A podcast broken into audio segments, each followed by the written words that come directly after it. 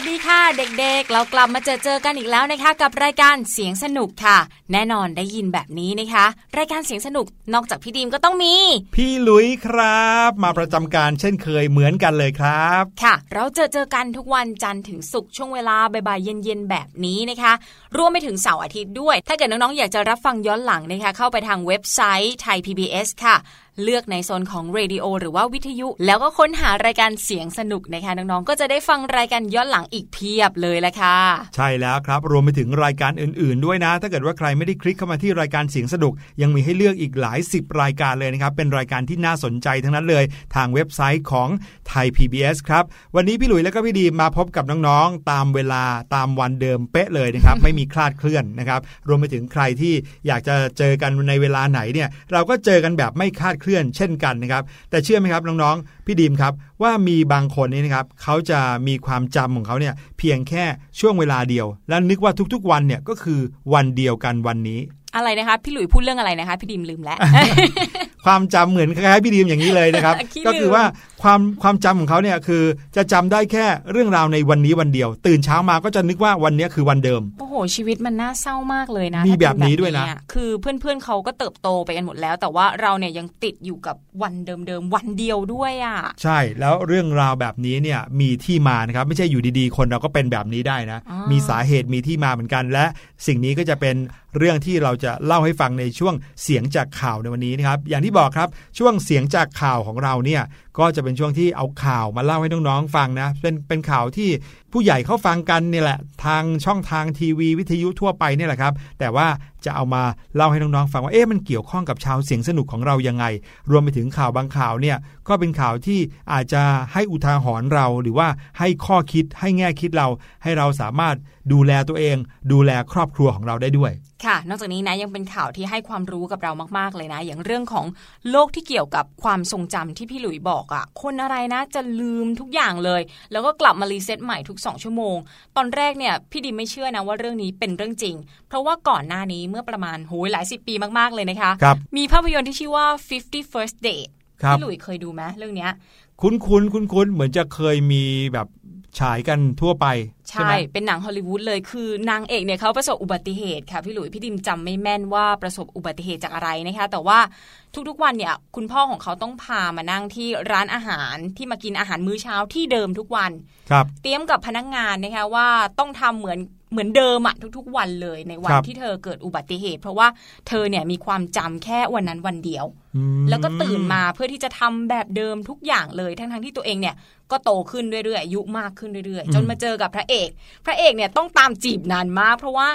จีบวันนี้ปุ๊บ พรุ่งนี้นางเอกก็ลืมแล้ว ลืมแล้ว ลืมแล้วเขาก็เลยต้องตั้งชื่อว่า50 first date ก็คือโหยต้องออกเดทกัน 50 กว่าครั้งถึงจะจำได้นะคะโอ้โหท้ายที่สุดเขาใช้วิธีการอัดวิดีโอค่ะครับว่าเกิดอะไรขึ้นเล่าแบบย่อๆเลยนะคะ ก็คือพยายามทำให้นางเอกจำได้ว่าเกิดอะไรขึ้นกับชีวิตบ้างนะคะ ตื่นเช้ามาดูวิดีโอพอเข้าใจปุ๊บเนี่ยนางเอกจะรู้สึกซาบซึ้งมากว่าโอ้โหชีวิตฉันผ่านเรื่องราวเหล่านั้นมาโดยที่อืมจำอะไรไม่ได้เลย แล้วก็ทำให้ทุกวันเนี่ย มีคุณค่ามากที่สุดค่ะพี่หลุยอืมฟังดูเหมือนจะเป็นเรื่องดีๆ ในความโชคร้ายเนาะน้องๆ ครับน้องๆ เคยมีอาการแบบนี้กันบ้างหรือเปล่า คือไม่ได้ขี้ลืมคือไม่ได้หมายความว่าลืมถึงขั้นร้ายแรงขนาดนี้นะ แต่ว่าอาการที่ขี้ลืมแบบที่พี่ดีมบอกลืมอะไรง่าย ๆ อย่างนี้ยนะครับลืมอะไรง่ายถ้าเกิดว่าน้องๆ ได้ฟังข่าวที่กำลังจะเล่านี้ หรือว่าได้เอ่อดูภาพยนตร์อย่างที่พี่ดิมเล่ามาเมื่อสักครู่เนี้ยจะรู้ได้เลยว่าวิธีแก้ไขวิธีหนึ่งของคนที่ขี้ลืมนะก็คือการจดๆ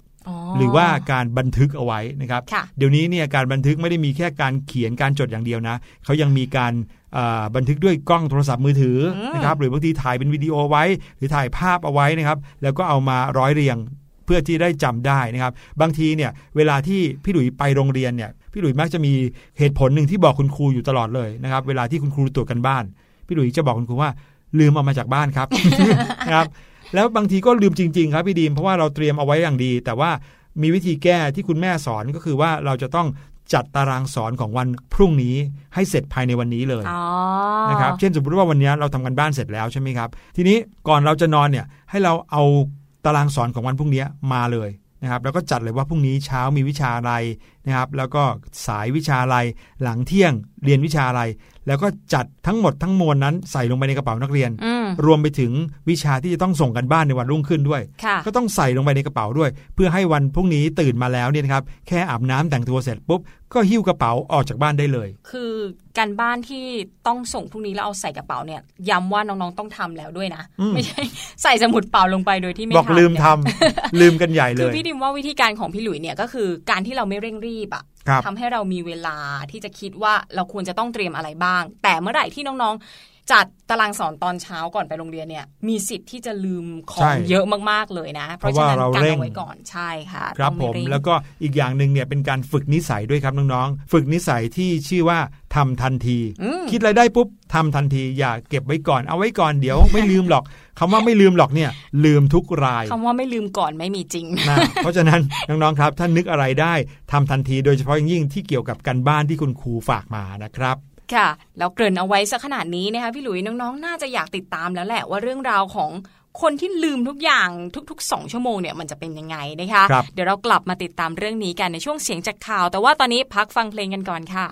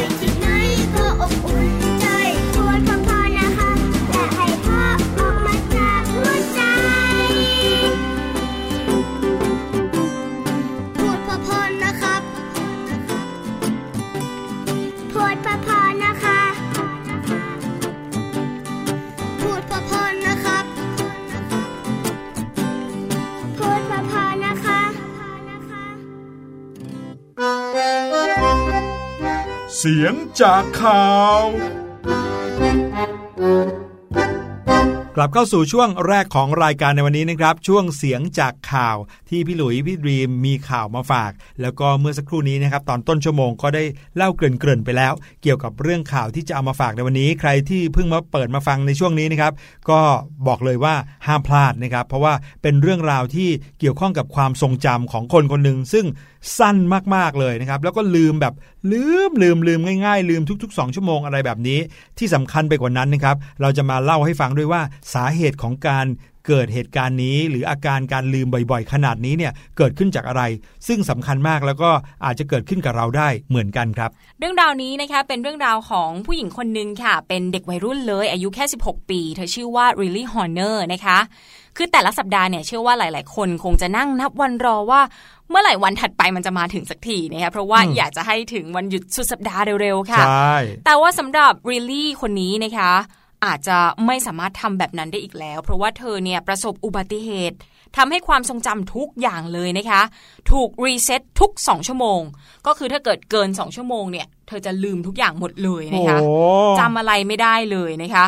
แล้วพอรู้สึกตัวอีกทีเนี่ย ก็มักจะคิดว่าเป็นวันที่ 11 มิถุนายนเสมอเลยโอ้โหจำได้แค่วันเดียวคือ 11 มิถุนายนนะคะครับย้อนกลับไปเมื่อวันที่ 11 มิถุนายนที่ผ่านมานี่เองค่ะ ขณะที่ริลลี่จากรัฐอิลลินอยส์นะคะกำลังเข้าคลาสเรียนเต้นรำอยู่ดีๆ ค่ะ ปรากฏว่าเกิดอุบัติเหตุ ถูกเพื่อนร่วมคลาสเนี่ยเตะเข้าที่หัวนะคะ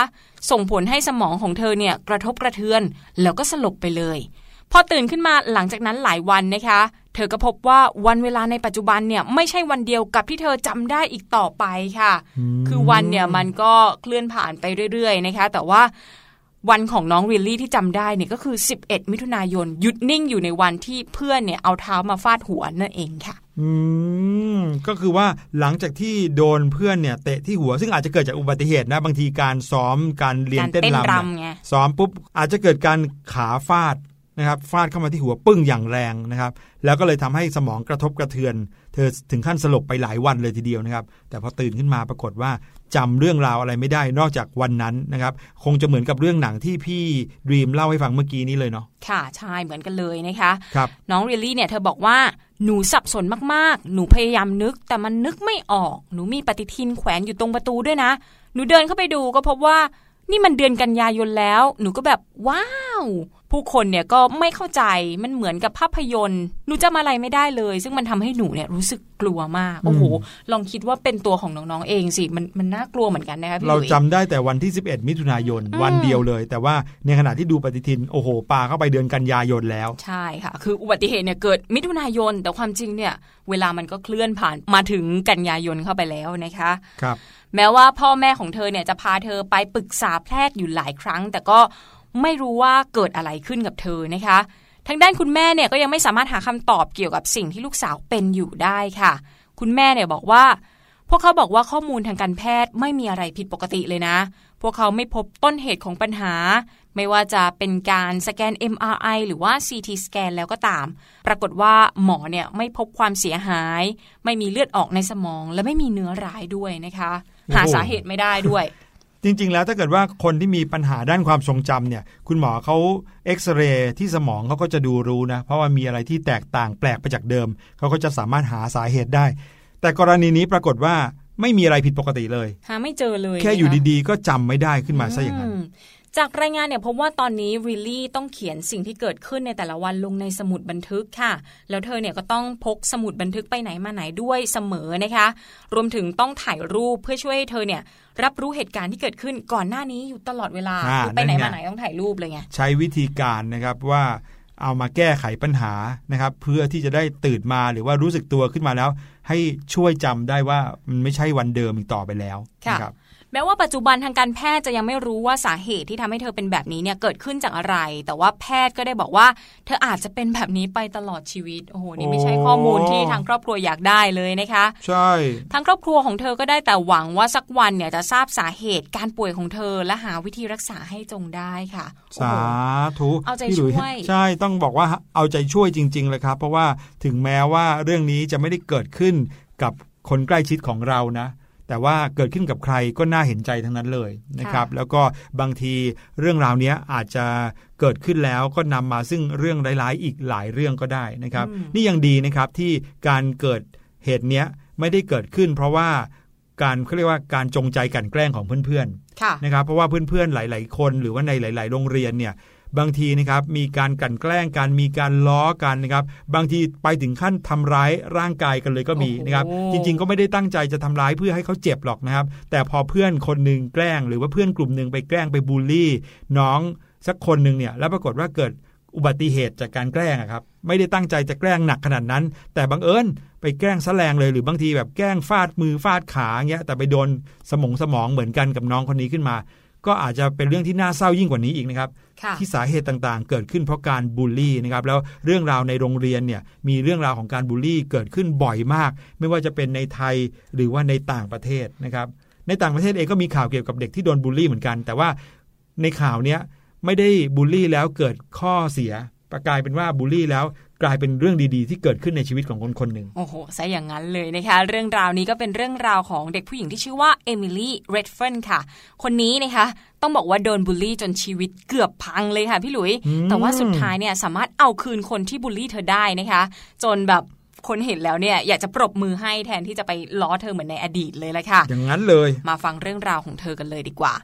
ย้อนกลับไปเมื่อหลายปีที่แล้วนะคะเอมิลี่เรดเฟิร์นเนี่ยเป็นเด็กสาววัยมัธยมจากสเตเปิลฟอร์ดแทนที่จะมีชีวิตที่สดใส มีกิจกรรมในโรงเรียนเหมือนกับคนอื่นๆนะคะ แต่ว่าเธอกลายเป็นเด็กมีปัญหาค่ะ เพราะว่าโดนรังแกมาตั้งแต่เกรดเจ็ด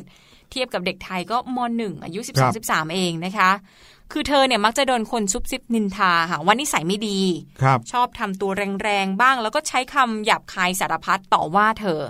ยิ่งตอนเกรด 8 เนี่ย ปรากฏว่าเริ่มหนักข้อขึ้นเรื่อยๆนะ ถึงขั้นที่ว่ามีคนเนี่ยแชท Facebook มาเลยบอกว่าขอแช่งให้เธอเนี่ยจมน้ำตายไปเลย อุ้ยโหดร้ายจัง ใจร้ายมาก ๆ เลยนะ ครับ หลังจากที่เธอเนี่ยต้องทนทุกข์ทรมานกับการโดนบูลลี่ หรือว่าโดนรังแกมานานเป็นปีๆนะคะ เอมิลี่เนี่ยกลายเป็นคนวิตกกังวล เธอมักจะหนีปัญหาด้วยการหลีกหนีผู้คนแล้วก็โดดเรียนอยู่บ่อยครั้งเลย ไม่ได้เรียนหนังสือเหมือนกับคนอื่นเขา เพราะว่าไม่อยากเจอคนที่มารังแก บางคืนก็นอนร้องไห้ แล้วก็ตกใจกลัวอยู่เสมอๆเลยนะพอคิดว่าจะมีคนมารังแกเธอเอมิลี่เนี่ยบอกว่าไม่รู้ด้วยซ้ำว่าทำไมคนเหล่านั้นถึงรังแกเธอ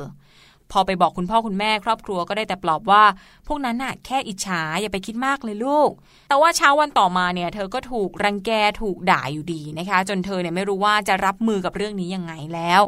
ครับวันหนึ่งค่ะ ถือได้ว่าเป็นจุดเปลี่ยนเลยนะคะ เอมิลี่ตัดสินใจว่าทางเดียวที่จะเรียกความมั่นใจกลับมาได้ก็คือ การเข้าประกวดเพื่อพิสูจน์ตัวตนและเธอก็ทำให้ทุกคนเนี่ยหงายเงือบไปเลยนะ เมื่อสามารถคว้าตำแหน่ง Miss Teen British Empire ปี 2015 มาได้สำเร็จค่ะ เย้ ทำได้ไงเนี่ย ซึ่งก็ต้องบอกว่าทำได้ไงจริง ๆ อย่างที่พี่หลุยว่าจริงๆเพราะนี่เป็นการประกวดครั้งแรกของเธอเลยนะคะ เธอก็สามารถคว้าตำแหน่งชนะเลิศมาได้ แล้วก็สามารถเรียกความมั่นใจและเป้าหมายในชีวิตของเธอกลับมาได้อย่างดีด้วยหลังจากได้รับตำแหน่งเนี่ยเธอก็ได้รับโอกาสหลาย ๆ อย่างเลยนะ รวมไปถึงการตั้งกองทุนการกุศล เพื่อช่วยเหลือเหยื่อที่ถูกบูลลี่ด้วย ช่วยเหลือคนที่โดนกับเธอนะคะคเพราะว่าเธอรู้ดีว่าการที่โดนรังแกแล้วไม่มีใครช่วยเหลือเนี่ย มันว้างเหวขนาดไหนค่ะ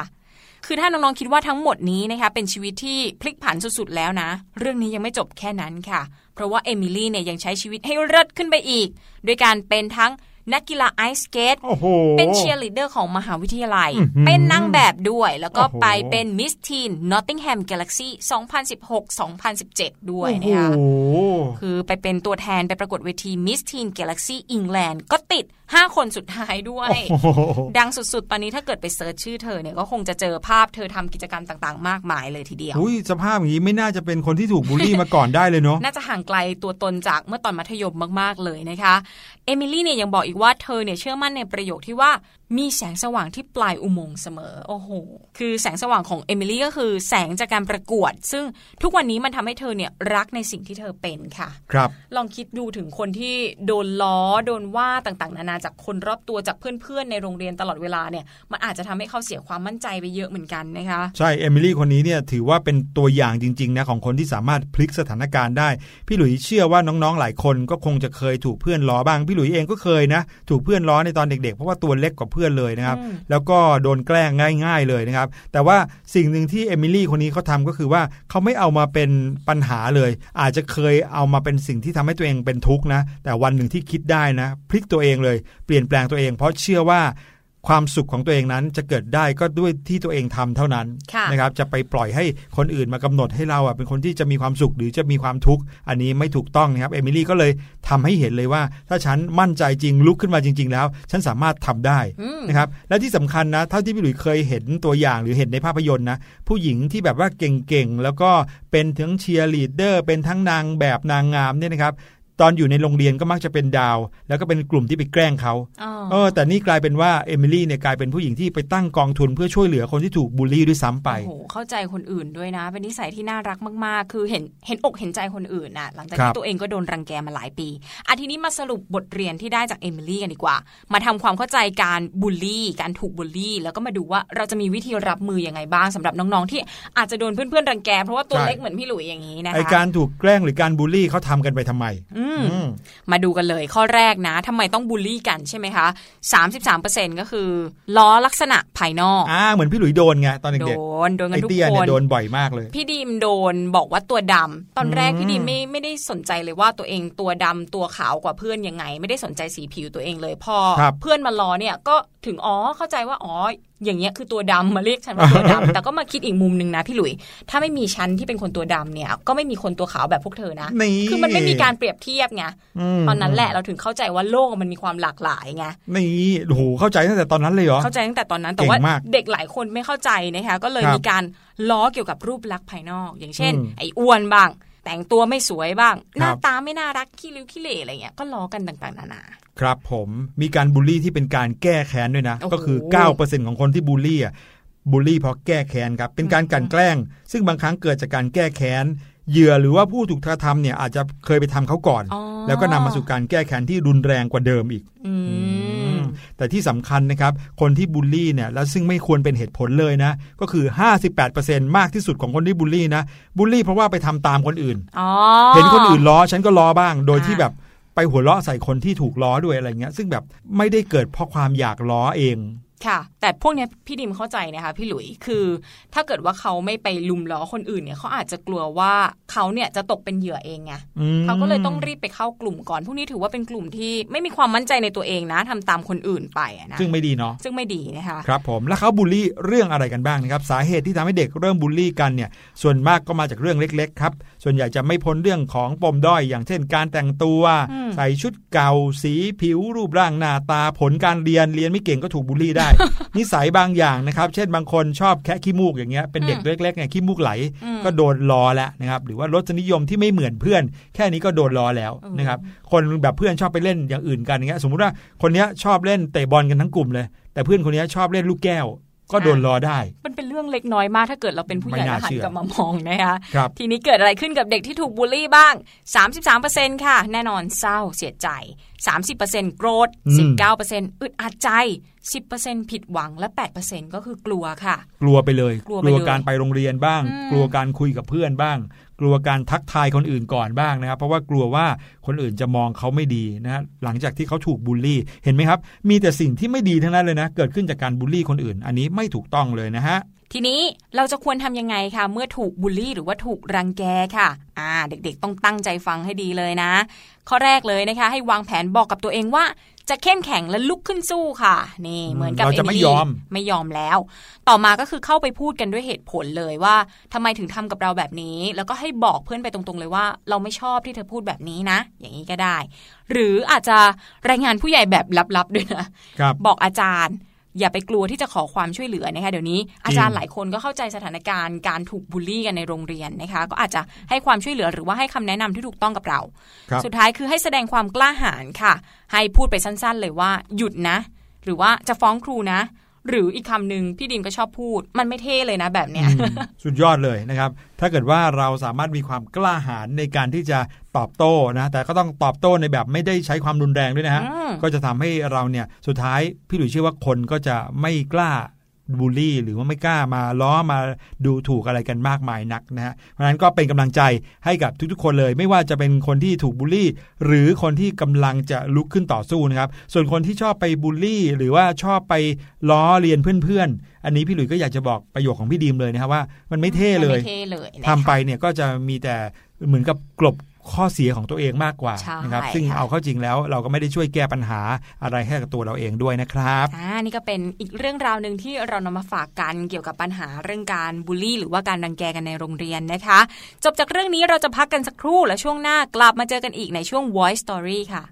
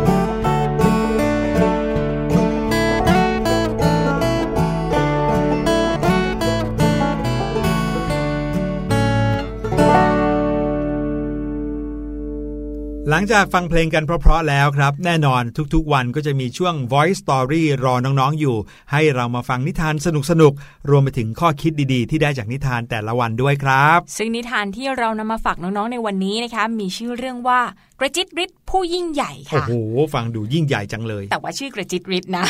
เรื่องนี้ก็เป็นเรื่องราวของเด็กชายคนหนึ่งนะคะที่ต้องการของที่มีขนาดใหญ่จนยอมทิ้งทุกอย่างที่ดูเล็กไปสำหรับเขาค่ะ โอ้โหครับแค่ฟังเรื่องก็น่าติดตามแล้ว ไปติดตามเรื่องราวเต็มๆได้ในนิทานที่ชื่อเรื่องว่ากระจิตริดผู้ยิ่งใหญ่ค่ะช่วงของ White Story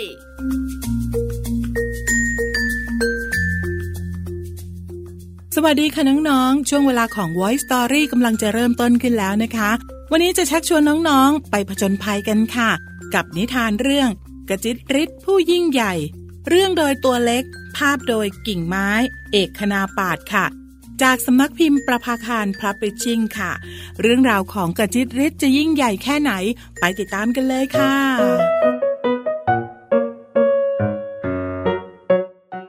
เด็กชายกระจิตริด มีบ้านหลังน้อย อยู่บนพระจันทร์ดวงเล็กๆ เขามีเด็กหญิงกระจ้อยร่อย กับกระต่ายตัวจิ๋วเป็นเพื่อน วันหนึ่งเขาก้าวเท้าน้อยๆ เดินสำรวจพระจันทร์ดวงเล็กๆ จนทั่ว เขาเดินไปทางซ้าย ย้ายไปทางขวา ก้าวไปข้างหน้า แล้วก็หันกลับมาข้างหลัง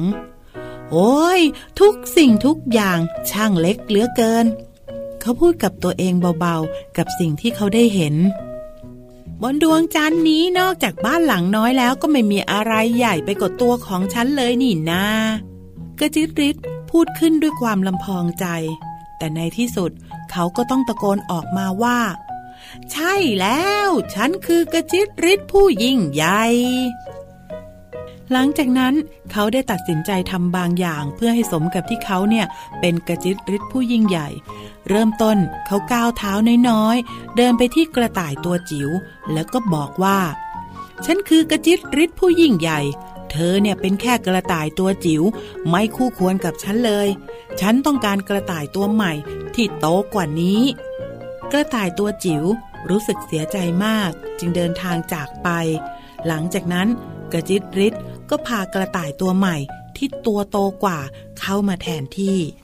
กระจิตริดผู้ยิ่งใหญ่ก้าวเท้าน้อยๆ เดินต่อไปยังบ้านหลังน้อยของเขา แล้วก็บอกกับบ้านหลังน้อยว่า ฉันคือกระจิตริดผู้ยิ่งใหญ่ เธอเป็นแค่บ้านหลังน้อย ไม่คู่ควรกับฉันเลย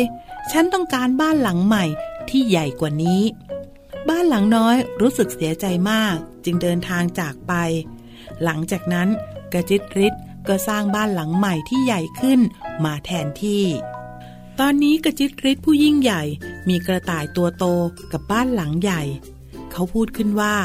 พวกเจ้าเนี่ยช่างคู่ควรกับฉันจริง ๆเลย แต่เธอยังเล็กเกินไป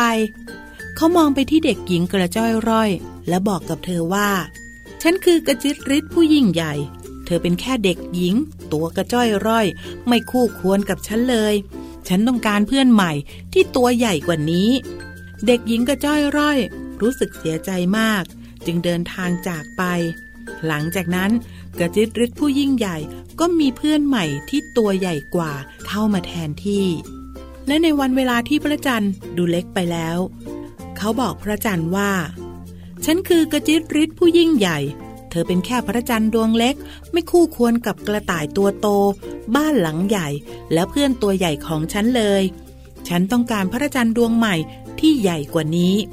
เขาพูดเสียงดัง เสียจนพระจันทร์สะเทือน พระจันทร์รู้สึกเสียใจมาก จึงเดินทางจากไป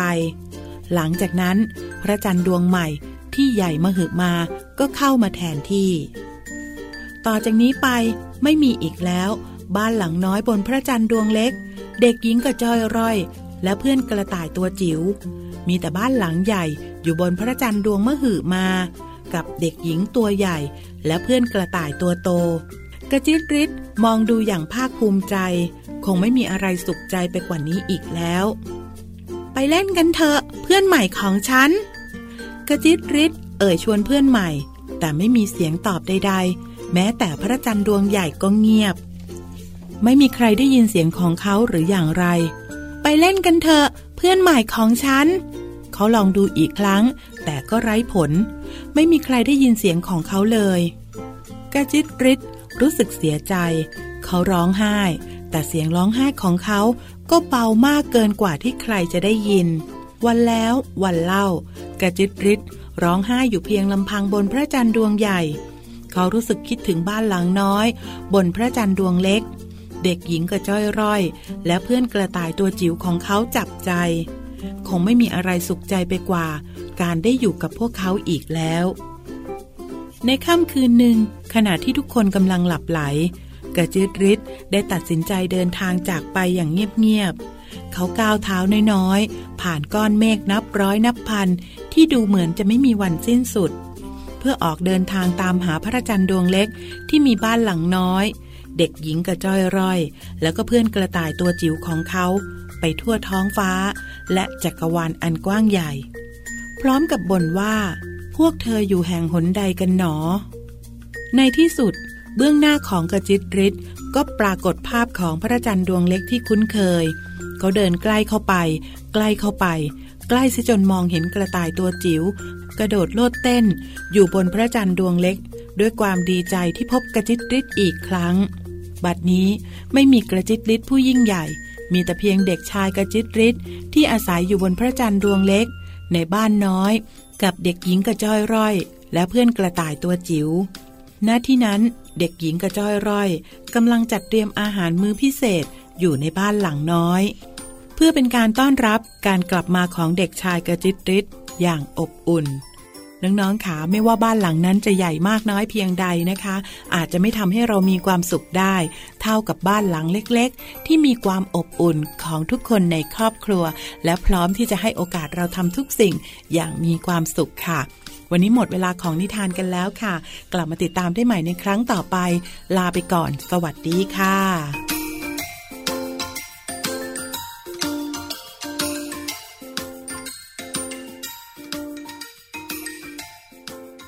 อ้โห พี่ดีมครับ สิ่งที่พี่หลุยได้จากนิทานเรื่องนี้นะ ก็คือว่าตราบใดที่เรายังต้องการสิ่งของที่ใหญ่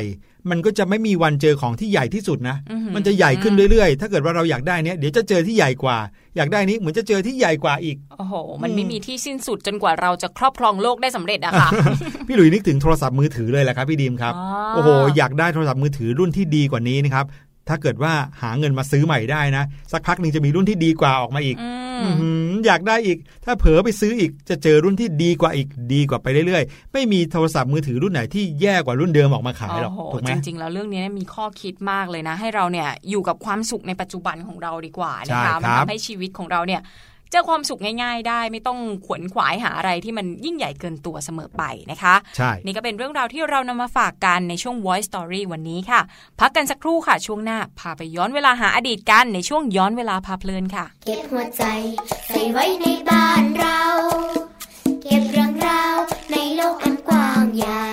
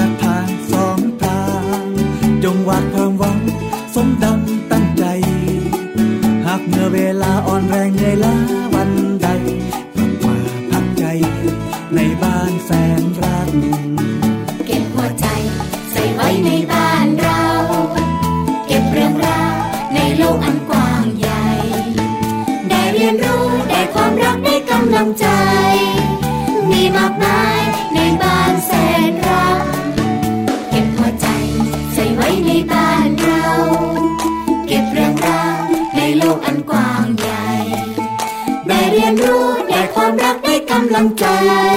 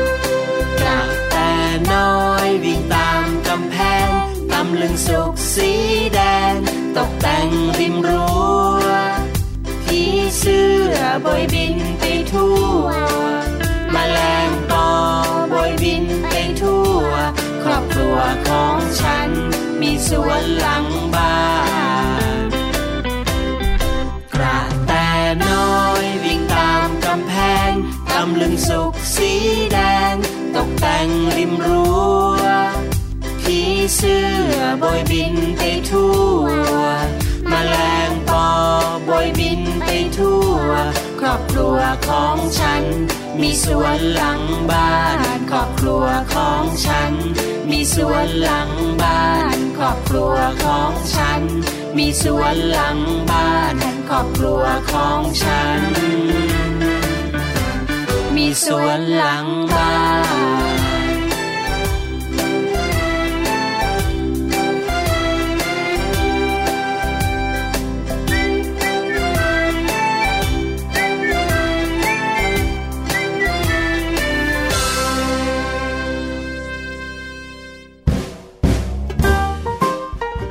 ลาพาเพลินกลับเข้าสู่ช่วงสุดท้ายของรายการเสียงสนุกในวันนี้ครับ แน่นอนพาน้องๆมาเข้าห้องเรียนสุดสนุกกันหน่อยนะครับ แต่ละวันสลับสับเปลี่ยนกันไปในแต่ละวิชา บางวันวิทยาศาสตร์ บางวันภาษาไทย บางวันภาษาอังกฤษ มีภาษาอาเซียนแถมมาด้วยนะครับ หรือบางวันก็เป็นสังคมประวัติศาสตร์กันนะครับ และแน่นอนสำหรับคนที่ชอบคณิตศาสตร์ ในเรื่องของวิชาคณิตศาสตร์ เราก็มีมาให้สนุกกันอ่าในวันนี้นะครับถึงคิวของประวัติศาสตร์กันหน่อยครับ ซึ่งเรื่องราวที่จะเล่าในวันนี้เกี่ยวข้องกับพวกเราทุกคนอ่าแหม เป็นเรื่องที่เกี่ยวกับการเลิกทาสและไพร่ในประเทศไทยค่ะนี่โอ้โห พี่ดีมเคยสงสัยมาตลอดเลยนะว่า ในอดีตเนี่ยครอบครัวของพี่ดีมเนี่ยเคยเป็นทาสหรือว่าไพร่มาก่อนหรือเปล่า ใช่ใช่เคยมีเรื่องราวของการเลิกทาสที่น้องๆได้ยินกันมา ตั้งแต่เด็กแล้วใช่ไหมครับ บางคนเรียนประถมปลายบางคนขึ้นมัธยมแล้วเนี่ยก็จะได้ยินคำว่าการเลิกทาสเมื่อไหร่ก็ตามที่เราได้ยินคำว่าการเลิกทาสเราจะนึกถึงรัชกาลที่ห้าค่ะ นะครับซึ่งพระองค์นั้นก็เป็นผู้ที่ทำให้เกิดการเลิกทาสขึ้นในประเทศไทย ว่าแต่ว่าทาสคืออะไร แล้วทำไมต้องเลิกทาสแล้วเลิกทาสดียังไง วันนี้พี่หลุยส์ก็เลยจะพาน้องๆ ย้อนเวลาพาเพลินครับ ไปเพลินกันหน่อยกับเรื่องราวของการเลิกทาสและการเลิก ไพร่ในประเทศไทย อ้าว มีการเลิกไพร่ด้วยเหรอ นั่นน่ะสิ เราได้ยินแต่คำว่าเลิกทาสนะคะครับทีนี้มาทำความรู้จักคำว่าการเลิกทาสกันก่อนดีกว่าค่ะ การเลิกทาสเป็นพระราชกรณียกิจอันสำคัญยิ่งของพระบาทสมเด็จพระจุลจอมเกล้าเจ้าอยู่หัวรัชกาลที่ 5 เป็นการยกเลิกระบบที่คนชั้นสูงตั้งขึ้น เพื่อกดขี่ราษฎรให้ทำงานรับใช้ หรือส่งทรัพย์สินให้ โดยไม่มีกำหนดว่าจะสิ้นสุดลงเมื่อใดก็คือเป็นทาสแล้วก็คือเป็นทาสตลอดชีวิตเลย ถ้าไม่มีการเลิกทาสในสมัยนั้นนะคะ ในรัชสมัยพระบาทสมเด็จพระนั่งเกล้าเจ้าอยู่หัวนั้น ประมาณว่าไทยมีทาสเป็นจำนวนกว่า1ใน3ของพลเมืองของประเทศโอ้เยอะมากเลยนะสมคะมติตอนนั้นมีคนไทยอยู่หนึ่งแสนคน ก็มีทาสอยู่สามหมื่นสามหมื่นกว่าคน เยอะมาก เพราะเหตุว่าพ่อแม่เป็นทาสแล้ว ลูกที่เกิดจากพ่อแม่ที่เป็นทาสก็ตกเป็นทาสอีกต่อๆกันเรื่อยไปค่ะอืม คือทาสเนี่ยจะต้องหาเงินมาไถ่ตัวเองนะคะมิฉะนั้นแล้วก็จะต้องเป็นทาสไปตลอดชีวิต เพราะว่าตามกฎหมายถือว่ายังมีค่าตัวอยู่ค่ะ ครับผม ต่อมาพระบาทสมเด็จพระจุลจอมเกล้าเจ้าอยู่หัว ทรงประกาศพระราชบัญญัติพิกัดเกษียณลูกทาสลูกไทย เมื่อวันที่ 21 สิงหาคม พุทธศักราช 2417 แก้พิกัดค่าตัวทาสใหม่ โดยให้ลดค่าตัวทาสลงตั้งแต่อายุ 8 ขวบ จนกระทั่งหมดค่าตัวเมื่ออายุได้ 20 ปี เมื่ออายุได้ 21 ปี ผู้นั้นก็จะเป็นอิสระค่ะ ไม่ต้องเป็นทาสตลอดชีวิตแล้วครับซึ่งกฎหมายนี้มีผลกับทาสที่เกิดตั้งแต่ปีพุทธศักราช 2411 เป็นต้นมา และห้ามมิให้มีการซื้อขายบุคคลที่มีอายุมากกว่า 20 ปีเป็นทาสอีกอืมไม่ใช่ว่าอยู่ดีๆ นึกจะเลิกก็เลิกนะ จะต้องมีการวางระบบก่อนนะครับ เพราะว่าเนื่องจากในสมัยก่อนเนี่ย มีคนที่เป็นทาสอยู่เยอะมาก อย่างที่บอกนะครับประมาณ1นในสของประเทศเลยนะครับ แน่นอนเมื่อมีคนเป็นทาสก็ต้องมีคนเป็นเจ้านายใช่ไหมคนที่เป็นเจ้านายเนี่ยต้องเสียประโยชน์แน่นอน ถ้าเกิดว่ามีการเลิกทาสไปแล้วนะครับ ก็เลยจะต้องมีการวางระบบกันให้เรียบร้อยซะก่อน ถ้าอยากให้ทาสไถ่ตัวเองได้ ก็ต้องให้ทาสนั้นทำงานเพื่อหาเงินได้นะครับ แล้วก็เลยต้องมีการค่อยๆ ปรับรูปแบบของการจ้าง ปรับรูปแบบของการรับใช้นะครับ จนกระทั่งโอเค เมื่อเลิกแล้วน่าจะไม่มีใครเดือดร้อนอืมนะครับ ก็อย่างที่บอกครับเมื่อปีพุทธศักราช 2448 พระองค์ก็ทรงออกพระราชบัญญัติเลิกทาสรอสอ124 ให้ลูกทาสทุกคนเป็นไทยคำว่าเป็นไทยในที่นี้ไม่ใช่เป็นคนไทยนะ ทอไอไทยเฉยๆแปลว่าเป็นอิสระนะครับ เมื่อวันที่ 1 เมษายน พุทธศักราช 2448 นะครับ นั่นก็เลยทำให้วันที่ 1 เมษายนของทุกปี เป็นวันเลิกทาสด้วยนะครับ ส่วนทาสประเภทอื่นที่ไม่ใช่ทาสในเดือนเบี้ย ก็ส่งให้ลดค่าตัวเดือนละ 4 บาทไปเรื่อยๆ นับตั้งแต่เดือนเมษายนพุทธศักราช 2448 เป็นต้นไป นอกจากนี้นะครับก็ยังมีบทบัญญัติป้องกันไม่ให้คนที่เป็นไทยแล้ว หรือเป็นอิสระแล้วกลับไปเป็นทาสอีกอ๋อ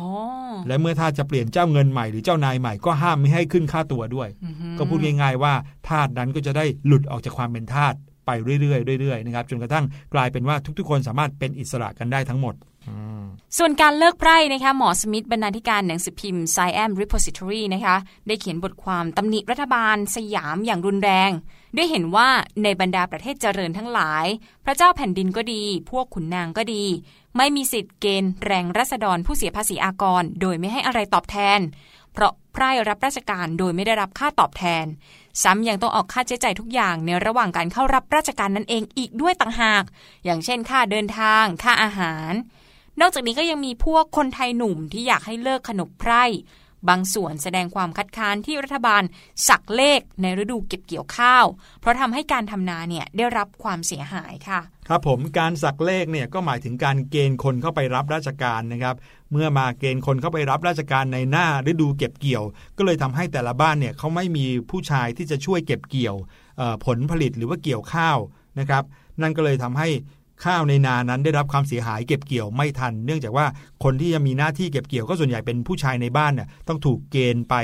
ทำราชการหรือว่าเกณฑ์ไปทำงานให้ราชการ ซึ่งเรียกว่าการสักเลขนะครับ นั่นก็เลยทำให้มีการแนวคิดที่จะเลิกไพร่ด้วยไพร่กับทาสต่างกันนะครับทาสก็คือคนที่คอยรับใช้อยู่ภายในบ้านของเจ้านายนะครับ แต่ว่าไพร่เนี่ยก็คือคนที่ทำงานให้ราชการ โดยที่ไม่ได้รับค่าตอบแทนอะไรเลยอืมนะครับในสมัยก่อนเป็นแบบนั้นก็เลยต้องมีการเลิกไพร่กันด้วยนะครับ ซึ่งการเลิกก็คือเป็นการให้ค่าตอบแทนไพร่ซึ่งขนบไพร่นี้นะคะก็บังคับให้ราษฎรอายุตั้งแต่ 15 ถึง 16 ปีจนถึง 70 ปี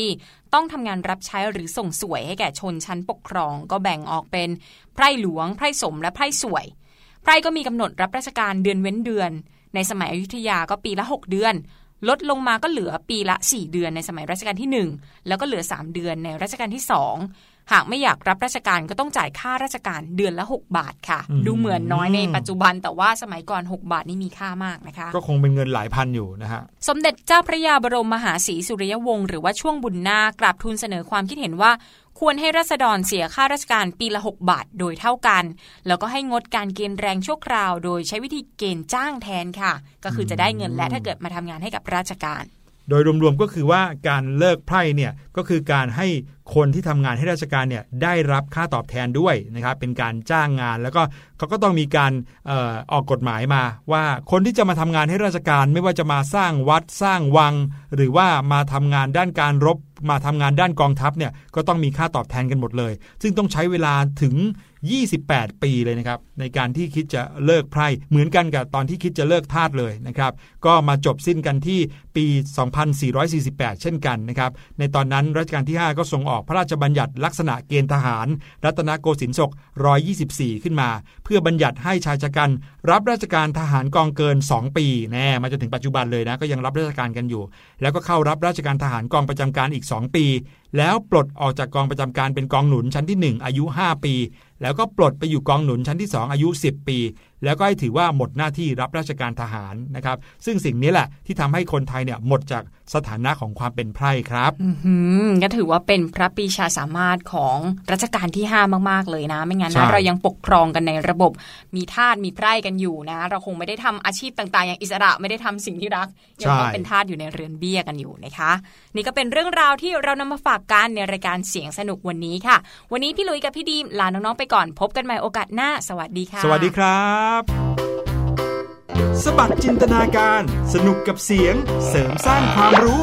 ในรายการ เสียงสนุก